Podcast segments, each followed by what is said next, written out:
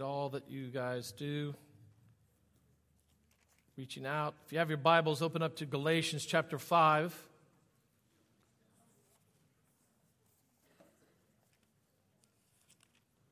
Galatians chapter 5.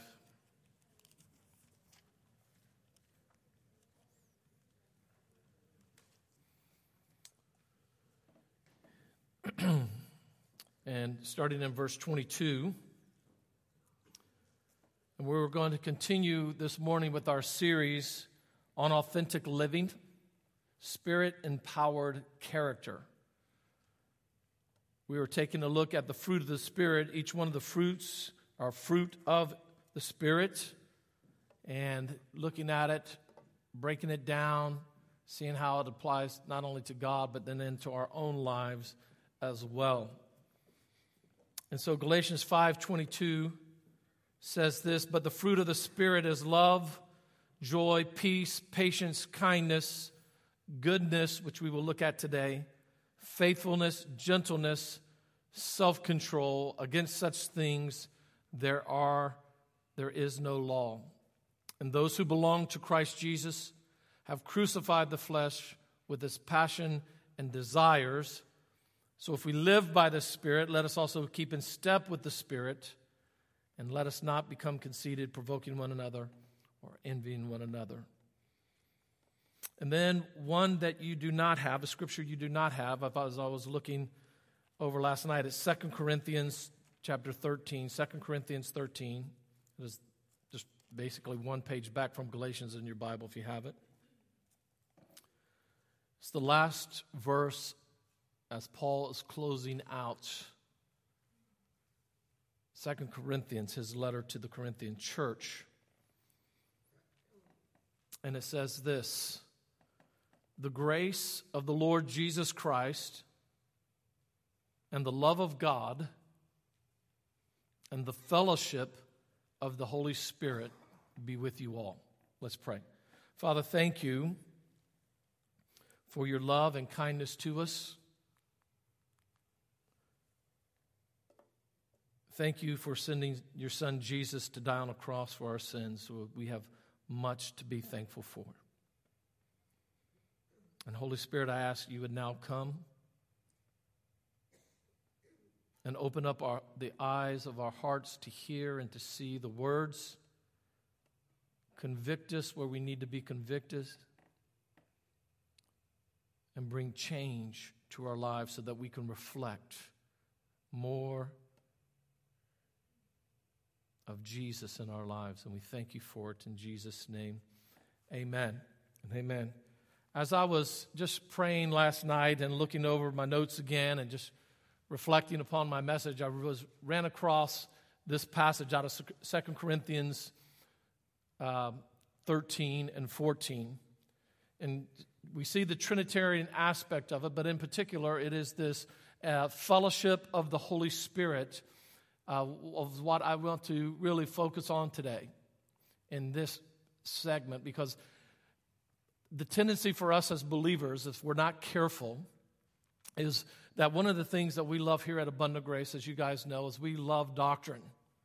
We, we study scripture, we study systematic theology, we study doctrine because in studying doctrine, uh, uh theology is basically the study of God, right? That's what theology means. It means the study of God. We want to study God, we want to know God in a personal way, but at the same time, there is this element that if we're not careful, doctrine can easily become knowledge based. And so, what I loved about this aspect is I was just reading through Second Corinthians and then running across this last verse the grace of our Lord Jesus Christ and the love of God and the fellowship of the Holy Spirit be with you all. That word fellowship there is a very familiar word which we've talked about here at Abundant Grace is that word koinonia. It means intimacy. It means relationship. It means there's something dynamic that's happening with us, with the Spirit of God dwelling inside of us.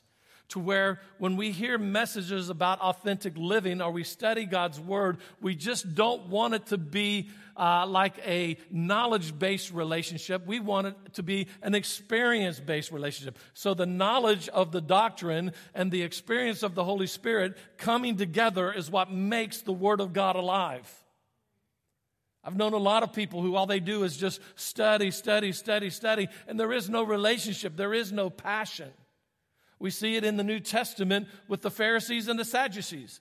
They studied the scripture, they understood the Old Testament, they understood what the Messiah was look like, but they couldn't even see the Messiah standing right there in front of them. Some could, but many couldn't, and even the religious people were the ones who put him to death.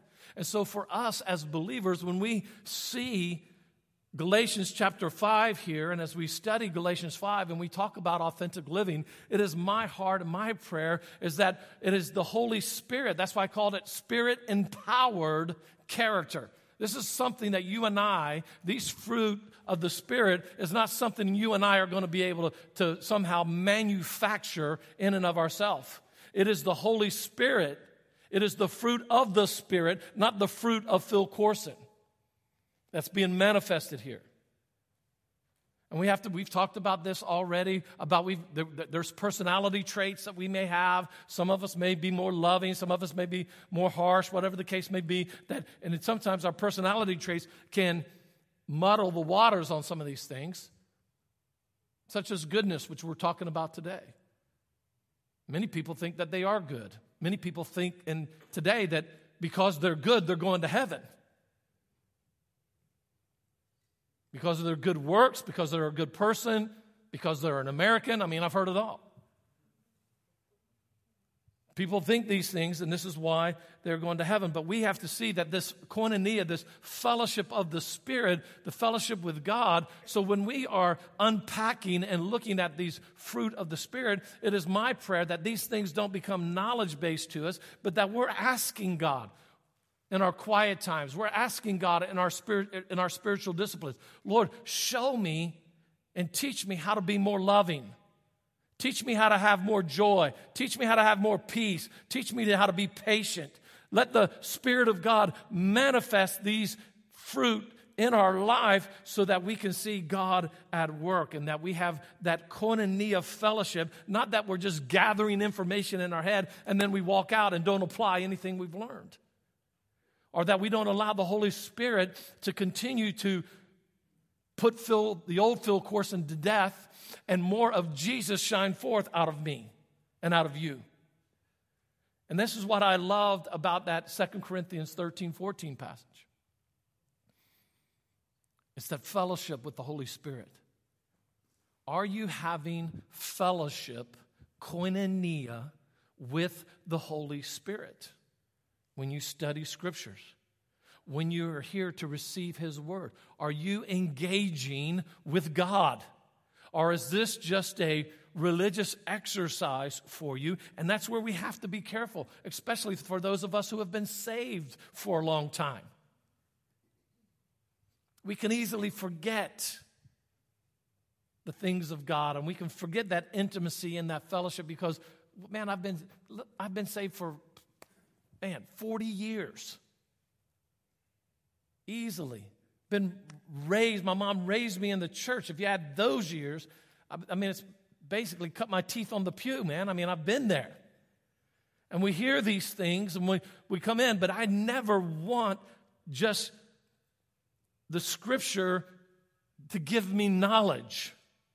It's helpful. I need knowledge, but that knowledge, as well as the intimacy of the Holy Spirit, is to create something in me. And what it's going to create is more of Jesus and less of Phil. So I, I pray like the like John the Baptist pray. I pray that I would decrease so that he would increase. And that's the same for you. We have got to put to death the flesh because we saw out of Galatians 5, we know what the works of the flesh are, right? I mean, verse 19 of Galatians 5 now the works of the flesh are evident. It's very clear. You're not going to be surprised by the works of the flesh sexual immorality, impurity, sensuality, idolatry, sorcery, intimacy, strife, jealousy, fits of anger, rivalries, dissensions, divisions, envy, drunkenness, orgy, and the things like these I warn you. That's what Paul says. And those who practice these things will not inherit the kingdom of God. The, the works of the flesh are evident, but the fruit of the Spirit is not evident. The fruit of the Spirit the spirit empowered care of that is going to be, It's got to be cultivated for it to be seen. And that's what we want to talk about. And so today we're going to talk about goodness. Goodness. And what it means in not only in the context of God, but then also for us. Because each one of these traits these fruits here, these characters that Paul writes about under the inspiration of the Holy Spirit, is all seen in God. In no other way than we can see it is the one in today, where it is that God is good. I mean, you hear, it many times. God is good all the time. All the time, what? God is good. God is good all the time. And all the time, God is good. It is so true. It's something that we, we say and it's enjoyable. But then we have to look at who defines what good is. And we'll talk about that today. But my focus point is simply this is that God is good, but without him we are not. It's that simple. So if you walk out with nothing, my focus point is always if you walk out with nothing, walk out with this line God is good, but without Him, we are not. There's nothing in us, about us, that makes us good. We're not going to be saved through our good works. We're not going to be saved because we're a good person. And so we see that. But we're going to look at the scripture to see, first of all, is that God is good. God is good. God is the source of all good and goodness. And here's the key God alone is the one who defines what is good. That was a great time to say amen. So I'm going to say it again, give you that opportunity. That's right, thank you. We're going to look at today that God alone defines what is good. Amen. That's right. It's truth. Because if we don't allow God to define it, then you and I are going to define it. And so we must see that God in Scripture has defined what is good. When God, in every since the beginning, when God created the world, when God created the heavens and the earth, when God created the animals, when God, He said what? This is what? Good. When he created mankind, you and me, he said, This is very good. So God is the one who defines good, not you and me. And we're going to see how that plays out in our lives because there's many times where you and I define what is good. Or you and I defined it when we're going through trials and tribulations that somehow we're questioning God's goodness to us. And we'll look at that. But we must remember it is God who defines what is good. This will help us understand this element as we walk through life's journeys with all hell breaking loose around us and we question God's goodness. We have to ask the question Phil, are you defining this as good? Are you looking to God? in his goodness. And so we will look at that. But God alone is what defines goodness. All that God is and all that God does is good. This truth transcends the capacity of our minds to fully comprehend, but one day we're going to see God in all of his majestic, supreme goodness, and we will understand. God never urges himself to be good. He is good. Everything about his being is good. God is infinitely and unchangeably good, and his goodness is incomprehensible to our finite brains. We experience God's goodness on a consistent basis. Look at the scripture here in Exodus 33 19. This is Moses on the mountain with the burning bush. And God is speaking to Moses. And this is what God says to Moses to go hide behind the rock. And God says, Look, and he said, God said, I will make all my goodness pass before you and will proclaim before you my name, the Lord. I will be gracious to whom I will be gracious, and I will show mercy on whom I will show mercy. And we see that God, in response to Moses, he hides him in there and he says, Look, I'm not going to show you all of me, but what I'm going to do is I'm going to allow my goodness to pass before you. And how many of you know when Moses came down from that mountain, it says that he was radiant like the sun? Everything about Moses' outward appearance glowed from the heavenly, glorious, majestic goodness of God. We see that what is what God is. God is doesn't urge himself to be good. Hey, I think I'm going to be good today. No, no. God's entire nature is good. Look at Psalm 136, and your notes are on the screen. Give thanks to the Lord, for he is good. His steadfast love endures forever. Nahum 1 7 says this The Lord is good, a stronghold in the day of trouble. He knows those who take refuge in him. The psalmist says in Psalm 119, 68, You are good and do good. Teach me your statutes. You are good and you do good. Teach me your statutes. God is good and God does good. And we can see from Scripture as well that God can use evil to bring about his good purposes. God can use evil to bring about his good purposes. Perfect illustration of this is the story of Joseph with his brother. Joseph with his brothers as they sold him into slavery. Look at what Joseph says in Genesis 50, verse 20. As for you, talking to his brothers, you meant evil against me. Okay? Where Joseph is not excusing the evil that his brothers did.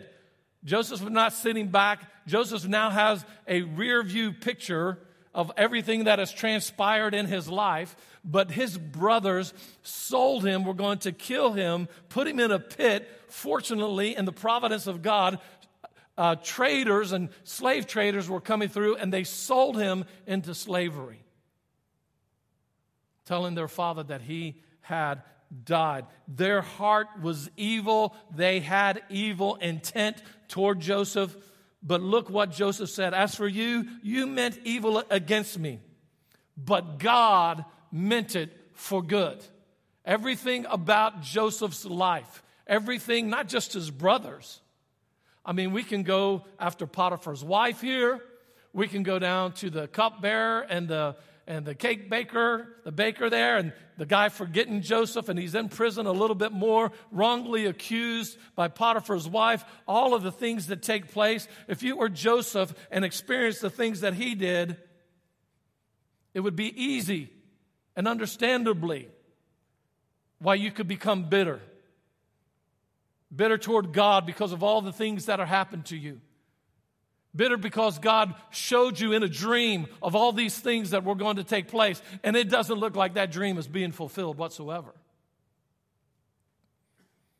But now God turns around and uses Joseph, uses the evil intent of his brothers, basically to save the nation. Because as famine comes into the land, all of Israel comes into Egypt. And so he says, Hey, guys, what you meant for evil, God has meant it for good. Even Jesus himself, in describing God in the story of the rich young ruler,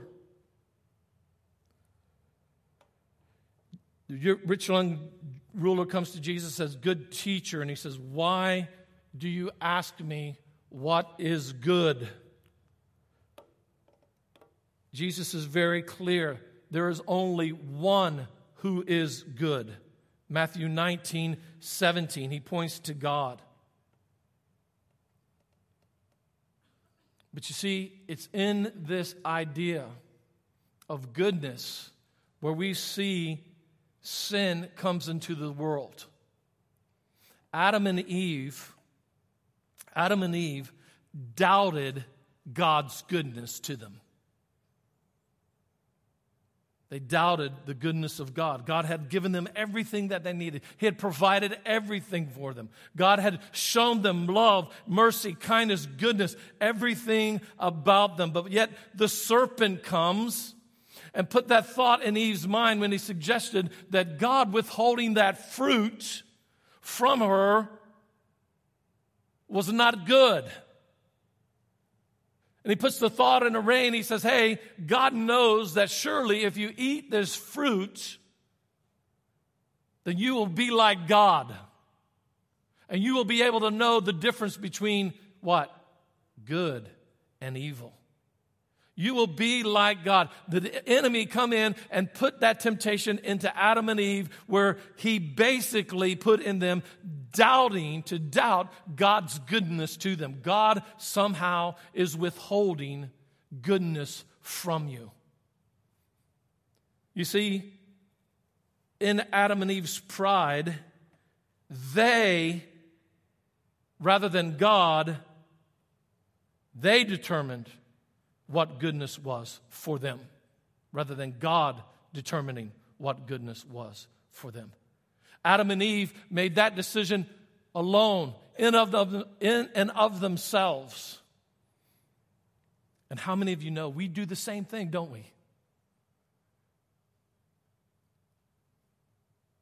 When we go through trials, when painful things happen, when tragedy strikes, when the diagnosis of cancer, the losing of a child, the you name it, put it in there. It is very easy. The temptation is going to be there for us to doubt God's goodness to us. God's goodness and how it is manifested in our lives on a consistent daily basis. And when we determine what goodness is, and when we try to define what goodness is, rather than looking at the definition of how God views goodness, that's when we run into trouble. Because we say, Lord, if, if you were good, why would you do this to your children? Why would your children have to suffer and go through things just as like the world has to go through things? Like somehow becoming a Christian makes us immune to sin and sinful people in the world. It doesn't. But it gives us a hope, it gives us a mindset. Whenever I experience trials and my wife and I go through things, it's very, the temptation to doubt God's goodness is very real.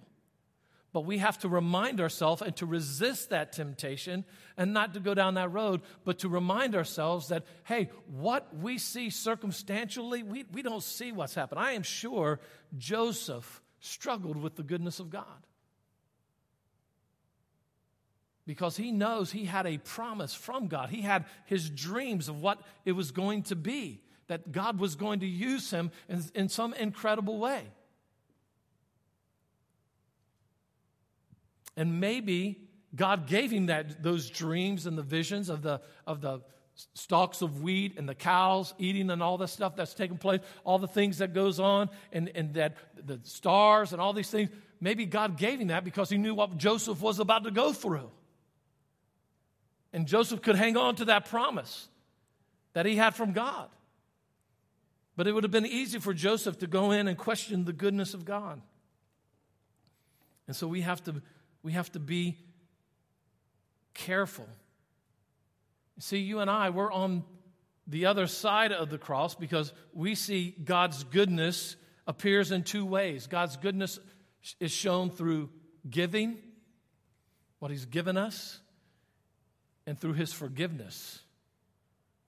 When God gives, it is a reflection of His goodness. And we see that anything that we receive from good, anything good we receive, we know is from God. James 1:17 talks about every good and perfect gift is from the Father up above. We know that, we experience that. But we must be careful as believers that we do not allow circumstances to be the gauge of us determining God's love and God's goodness for us. We cannot do that. But if anything, circumstances in our life are not the barometer of God's love and goodness, the cross is. The cross is the ultimate demonstration of God's goodness and love to you and me.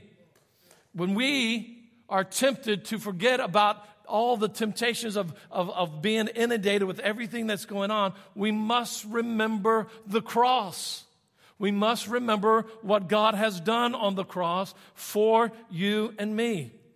Look at this little poem here that I found by this person called Spur. It says this When you are tempted to, not, to deny God's goodness, love, and grace, Look to the cross of Calvary where Jesus took your place. That is what we must do. When we begin to question God's goodness now on the other side of the cross, we must, as believers, look back to the cross to see God's goodness manifested there to redeem mankind and to, to provide a sacrifice for mankind like you and me. So the cross of Christ is certainly the ultimate expression. The ultimate expression of God's goodness. We see that. Remember the quote from Romans chapter 5 where it talks about this. Paul is talking about, for one will scarcely die for a righteous person Though perhaps for a good person, one would dare even to die. But God shows his love for us, and that while we were still sinners, Christ died for us. This is an incredible manifestation of the goodness of God. Paul saying, look, you know, there's probably very rarely somebody's going to die for anybody, but someone might die for a good person. Good as in they're just you know, hey, that person is really nice. They're okay. They, they do good things to people. But God shows His love and His goodness in that while we were still sinners, Christ died for us. There was nothing about us in our relationship that we were pursuing God that Christ came and died for us. No, while we were His enemies, while we were still sinners, while all of these things God sent his son Jesus to die for you and me. This is what we see. So we see this aspect of the goodness of God. And we know that God is good, and everything about God's character is good. God doesn't work it up, He doesn't manufacture it. It is of His essence, it is who He is. So that's God. Now, how does this relate to you and me? relates very much so from Galatians 5 23 here, where it talks about this fruit of the Spirit, this Spirit empowered fruit that has taken place. The Apostle Paul in Galatians 5 has put kindness and goodness together. They are very similar. The, the two words. Even in the, the, Greek language, there is an element of goodness being just like kindness. In some ways, they're almost interchangeable. And last week, when we looked at time at, at, looked at kindness last week, at times there are some words that you could even put goodness in there because it has that same element of it, such as the scripture we looked at, I believe in Romans 2 4. It is the kindness of God which leads us to repentance. Some of your other versions in the Bible may say, it is the goodness of God which leads us to repentance. So those words, they're, they're similar, but yet they're distinct. They have a, distinctness, a distinctness about them, or why have the Holy Spirit put them in there, right? I mean, if they're similar, why not just say, okay, kindness, and leave it as kindness, being interpreted as goodness? But there's a distinction between those two. And distinction comes with goodness. So even though they are distinct, goodness has this to it. This, this is where they are different. Goodness has this element of rebuke and discipline to it, where kindness doesn't have that. It has only this idea of helping, being able there to help, as we talked about last week. If you weren't here, you can go online and listen to it on kindness. But that is what this element of goodness has to it. There is a, a an element of rebuke, an element of, of um, uh, discipline to it that is distinct from kindness. And I'll talk about practical ways in which that looks. So I'll just give you one right now. Goodness can be seen in by confronting your brother who is in sin. God's goodness confronts us. God's goodness rebukes us. God's goodness is what is there that comes and changes us. So, so they're, while similar, yet distinct in these different aspects of life. And it is in this Greek word here that we see agatheu, which we see is the Greek word for goodness, and it is only found, this word is only found in biblical literature, not secular literature, because it means this high moral character reflected of nature and life and effectiveness of what it is. So, so this word is only seen here. This is why this is a word here. If your daughter's name is Agatha, her name means good or goodness. That's what Agatha means. It's where we get this idea of goodness comes from this Greek word, and it just simply means this it just means uprightness of heart and life. So when Paul is writing here in Galatians chapter 5, Paul is using this word in the Greek to talk about you and me. It's not related to God now. This is related to you and me, where the Holy Spirit, the fruit of the Spirit, and the Holy Spirit is using goodness in our life. And so, what it means in our life, it means to be upright of heart and life. So, in many ways, goodness has both internal and an external element to it. It's internal in that the Holy Spirit is working on us, goodness. He's changing us. He's making us like God. He's making us like who God is, and we are to imitate God and everything about it. So that spirit born character of goodness is being manifested in our life. But then that spirit born manifestation of goodness that's in us is seen by what we do. It is not something that we just build in and of ourselves and keep in and of ourselves. Goodness being developed by the Spirit of God in us can be seen in the various works that we do all throughout our lives. This is what and how we effectively display God to a lost and dying world through the works that we do. But our works do not save us. Amen? It's evident we're saved by faith through God alone. So, in many ways, what we do shows who we are. Our actions show what are at or who is on the inside of us. Everything that we do is a reflection of who we are. We can see this over and over as the Holy Spirit works in our lives, our character changes. Thank God for that. Amen? Thank God that I'm not the same man I was 40 years ago when I got married. That's right. And that's my mom that's saying amen for our guest here, okay? That was my mom saying that. She loves me. Thank God I'm not the young man I was anymore, that I've changed. And she lives, my mom lives right next door to me, so she also feels the effects of that.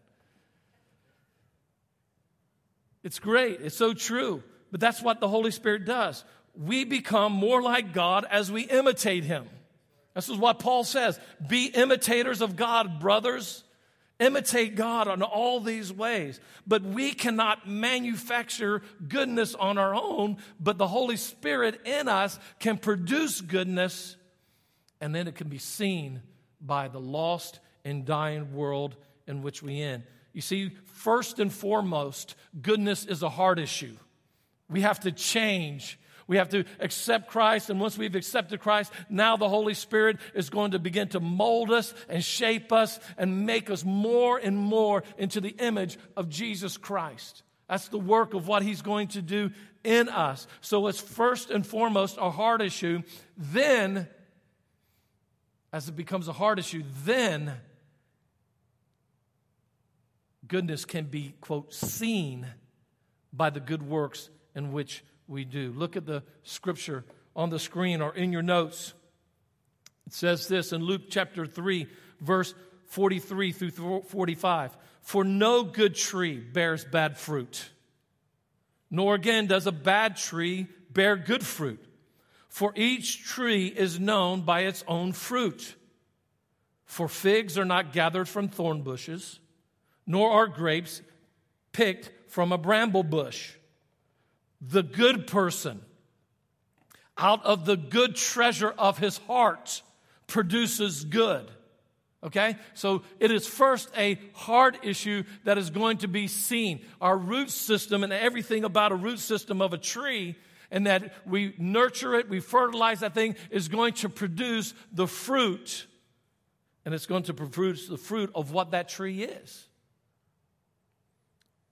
So the good person out of a good treasure of his heart produces good, and the evil person out of the evil treasure produces evil. For out of the abundance of the heart, his mouth speaks. This is what Jesus is saying. Jesus is saying, hey guys, don't be deceived because an evil tree is not going to produce good fruit.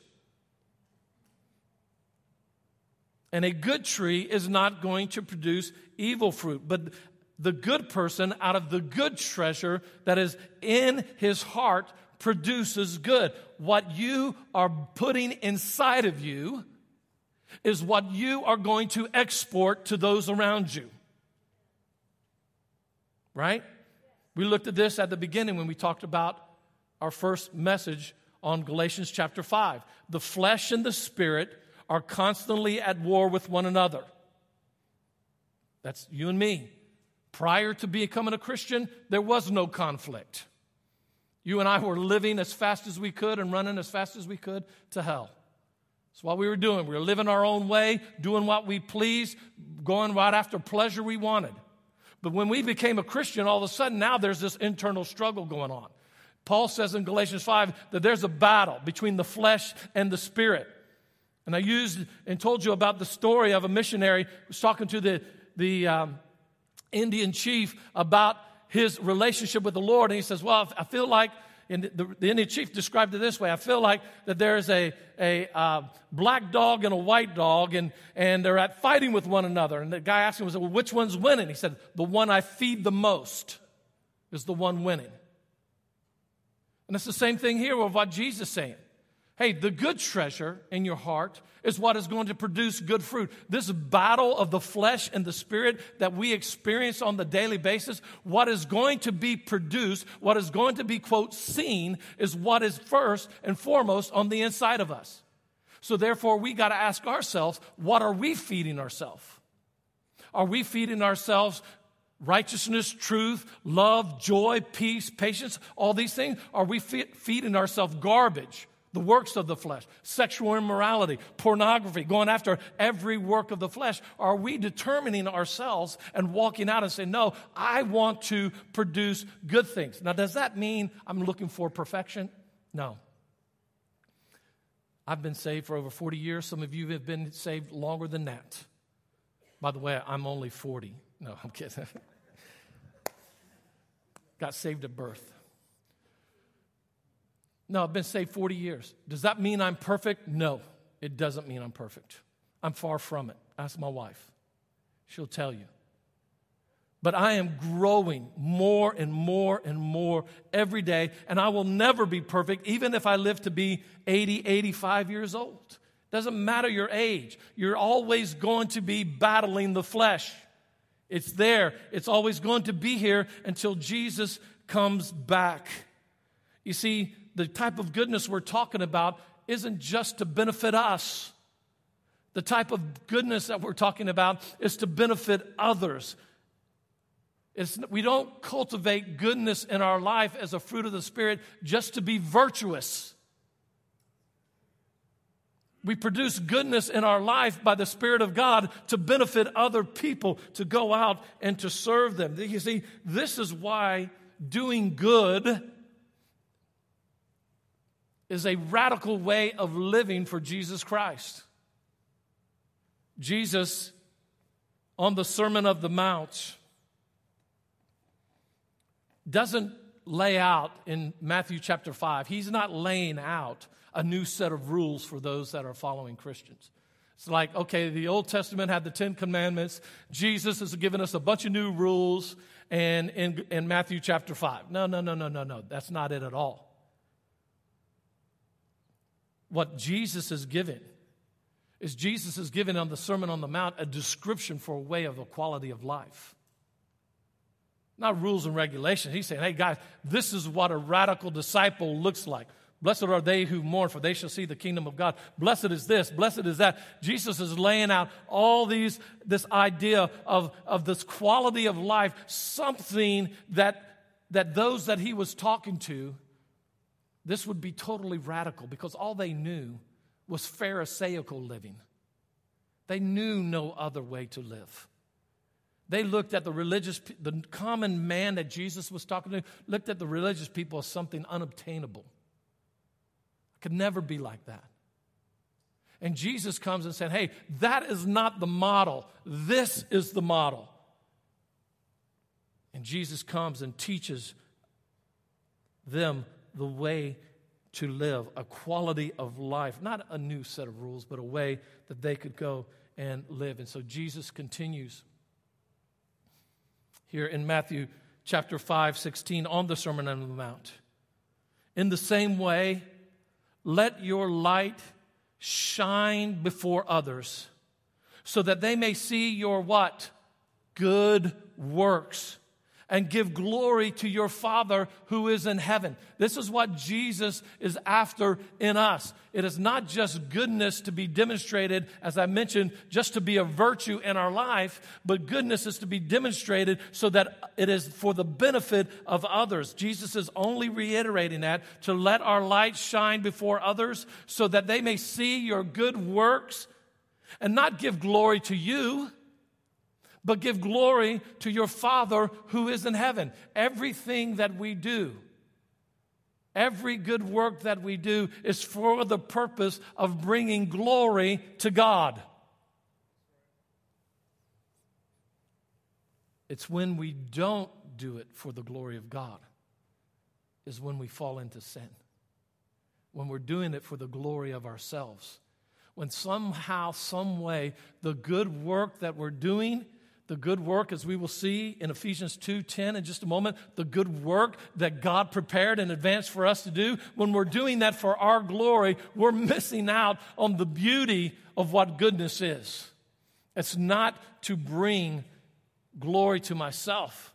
It's not for me to be recognized.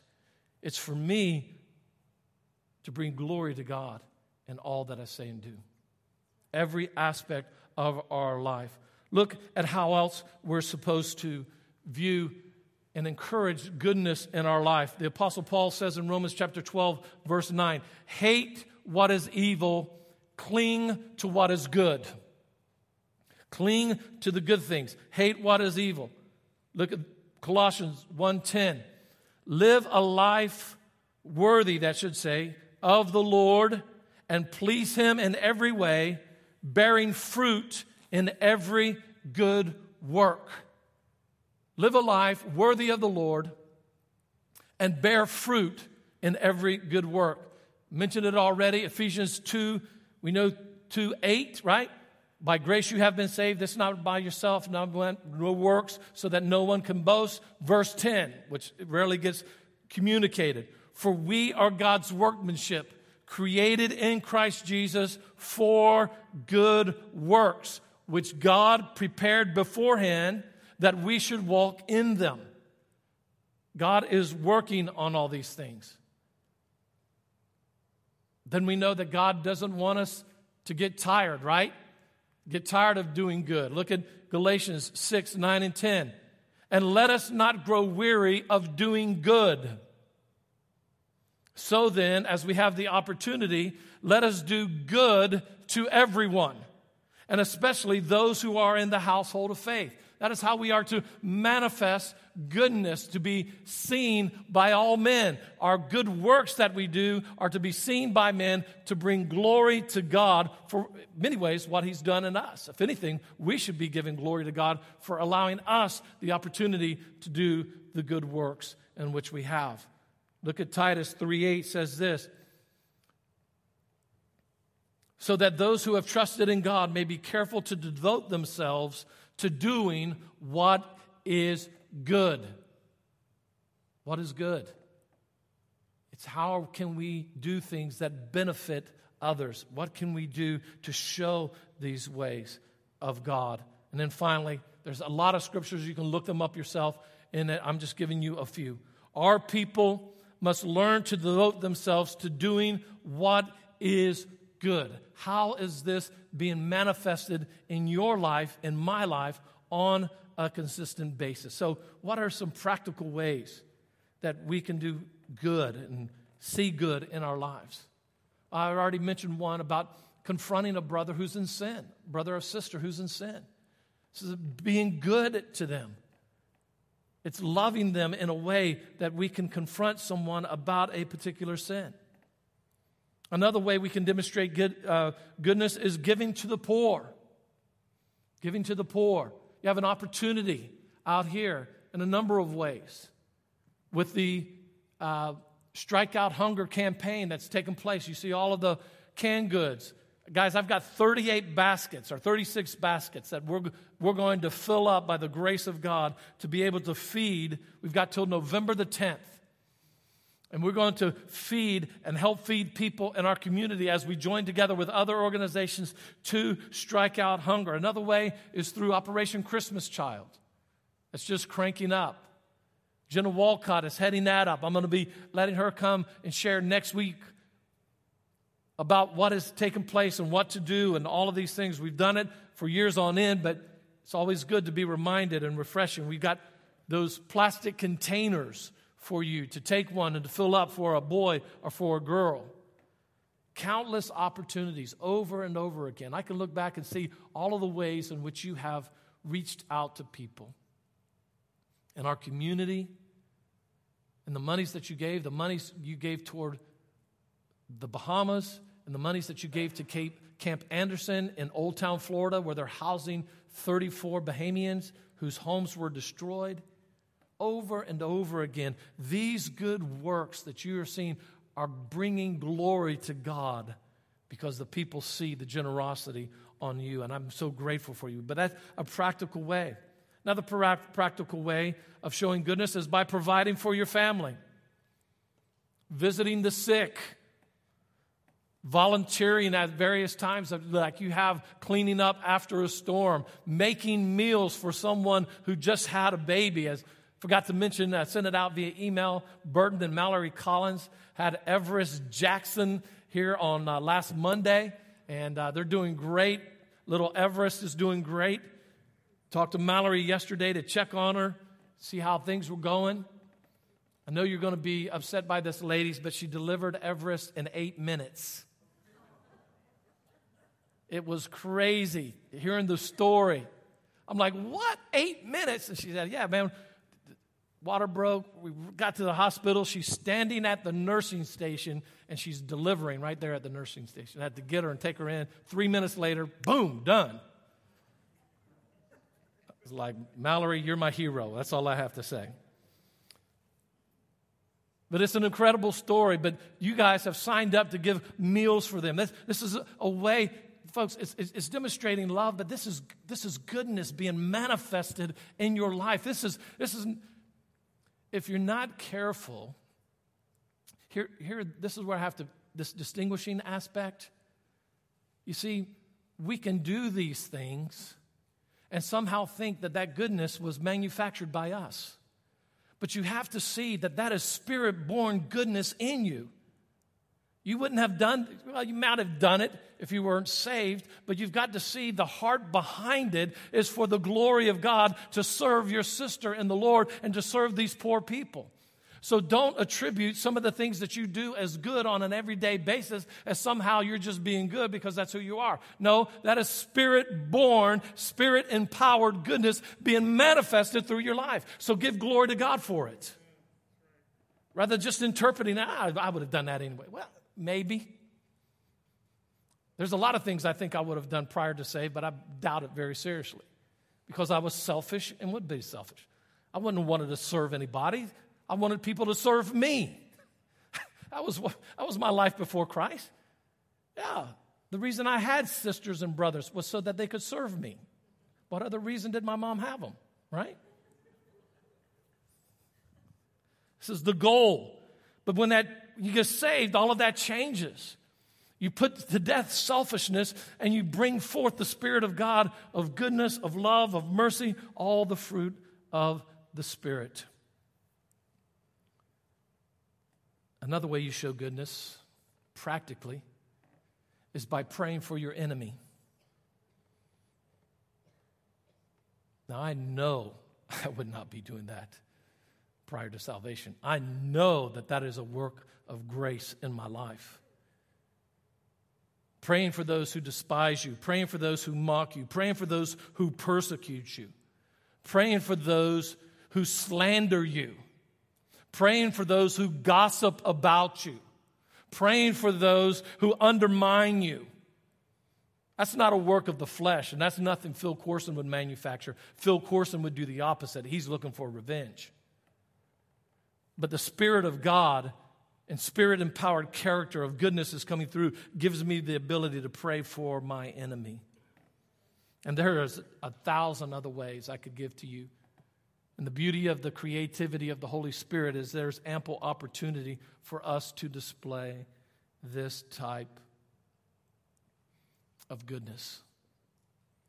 So then it comes down to this. Why why does the apostle Paul put such a strong emphasis on Christians being good and uh, being people that do good works? Why why why would he put such an emphasis on it? And I, I, believe the reason why the Apostle Paul would put such an emphasis on it is because when we do good, it reflects the gospel of Jesus Christ. It reflects the gospel of Jesus Christ. You see, Paul teaches us in Romans chapter 12, verse 1, it teaches us this that Paul says, Do not overcome uh, do not be overcome by evil, but overcome evil with good. And when he's talking about that, I think he has this distinct echoing effect of what God did for us on the cross. As I mentioned earlier, the cross is where the goodness of God overcame human and satanic evil by him bearing himself in the person of Jesus Christ. Jesus, who was born a man, came and lived on this earth, a sinless life on this earth,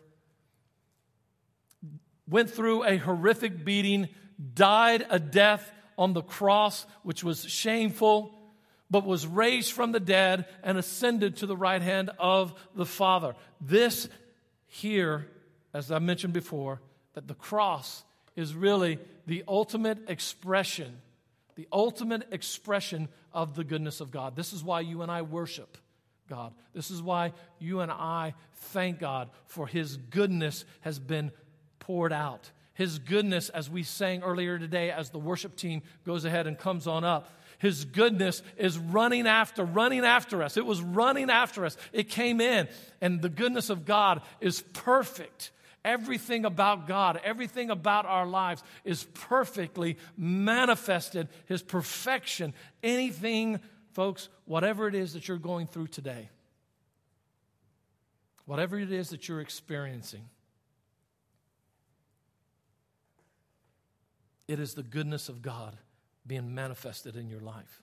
God is being good to you. You may not think it's God's goodness, no one ever does. When I disciplined my children, they didn't think I was a good father. They were singing, You're a mean, mean father, not a good, good father. They didn't know that the discipline process was good for them. They didn't understand that, but as they've gotten older now, as they've seen the character, they come back and say, Hey, Dad, thanks. We may not be experiencing and seeing, oh, yeah, Stephen's not doing that. He's choking up. That's my son back there, by the way, for any of our guests. So he was the worst one that we really had to show the goodness of God to. So that's right. But whatever it is you're going through, I'm sorry you're going through it. But let me encourage you be careful of the temptation to think that God doesn't love you and He's not good to you. It's far from it. God's goodness is running after you. It's here, it's there, it's going to be seen, it's going to be manifested. God is good. He does good, and He is good. And He is good to us. If God, if God met our greatest need, by sending his only son to die for our sin, how much more will he demonstrate his goodness to you and to me? If God knows when a sparrow falls to the ground, when a sparrow falls to the ground, how much more does he know what you're going through and is there for you? Amen? He's a good, good Father. It's who He is, it's who He is. Let's pray. Father, we thank you for today. We thank you for your goodness, which continues to run after us. Lord, you have shown your perfections over and over and over again. And we give you all praise and all glory in Jesus' name. Amen. Let's all stand together and worship the Lord.